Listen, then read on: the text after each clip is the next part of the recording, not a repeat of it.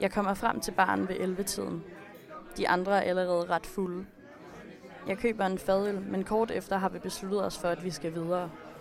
Vi kan nemlig få gratis cocktails på Emilies arbejde. Jeg bunder min øl, og vi cykler mod Indreby.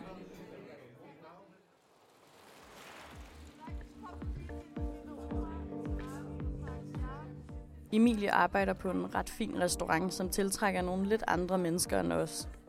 De har dyrt tøj på og ser fine og vigtige ud.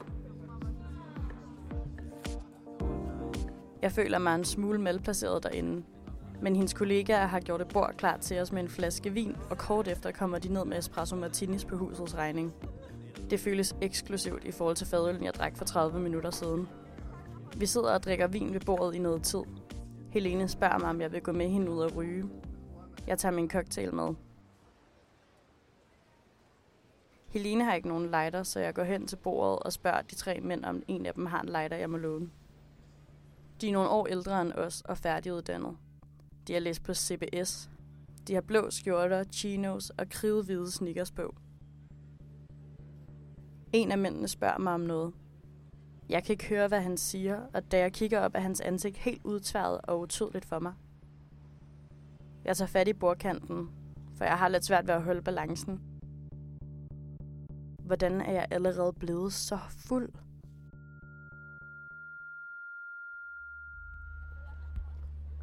Imens vi snakker, siger din veninde til dig, hun lige vil købe nogle flere cigaretter i kiosken. Du går ikke med hende, så vi står udenfor og snakker i lidt tid. Bare dig og mig. Du siger, at dine veninder er kedelige, fordi de ikke vil med videre alligevel. Jeg siger, at vi snart tager videre. Du læner dig op af mine skuldre og griner. Du siger, at du gerne vil med os. Vi ringer efter en taxa, og fem minutter efter er vi på vej mod Arch med to af mine venner. I løbet af køreturen spørger du mig to gange, hvad det nu er, jeg hedder. Da vi kommer frem, går det op for dig, at du har efterladt din taske på restauranten. Du kommer ind uden dit ID, og jeg betaler din entré. Du siger, du aldrig har været på Arch før. Det får mig til at grine. Der er proppet med mennesker på dansegulvet. Du tager mig i hånden og fører mig ind i mængden. Vi danser tæt, og du smiler til mig. Vi kysser. Vi er kun på Arch i en time, før du siger, du gerne vil hjem. Du spørger, om jeg vil med. Jeg ringer efter en taxa, som kan køre os hjem til mig. Mens vi kører, ringer din telefon flere gange. Du siger, det er dine veninder. Du tager den ikke. Du rører ved mit lår, og jeg lægger min arm over dine skuldre. Taxaen holder ind foran min opgang. Vi går op ad trapperne. Du har lidt svært ved at holde balancen, men griner og siger, det altid er sådan, når du har drukket. Jeg låser os ind i lejligheden og går mod køkkenet for at se, om jeg har noget, vi kan drikke. Du siger, du lige låner toilettet. Jeg hælder to glas vin op. Da du kommer ud fra toilettet, siger du, at du har det mærkeligt og gerne vil hjem. Du går hen til døren og lukker den hurtigt efter dig.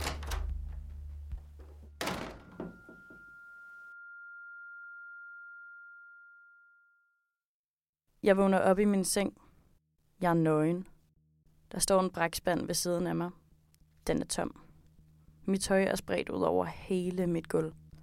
Jeg rejser mig og går ud i stuen, hvor jeg møder Helene. Hun kigger både vredt og bekymret på mig. Helene fortæller, at jeg gik fra hende og de andre på restauranten uden at sige noget.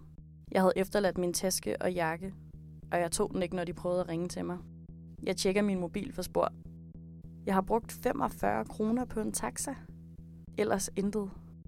Jo, der er en fyr, som er begyndt at følge mig på Instagram. På hans profil er der billeder fra et jetset-liv med rejser, tennis og dyr champagne. Hvad fanden lavede jeg i går?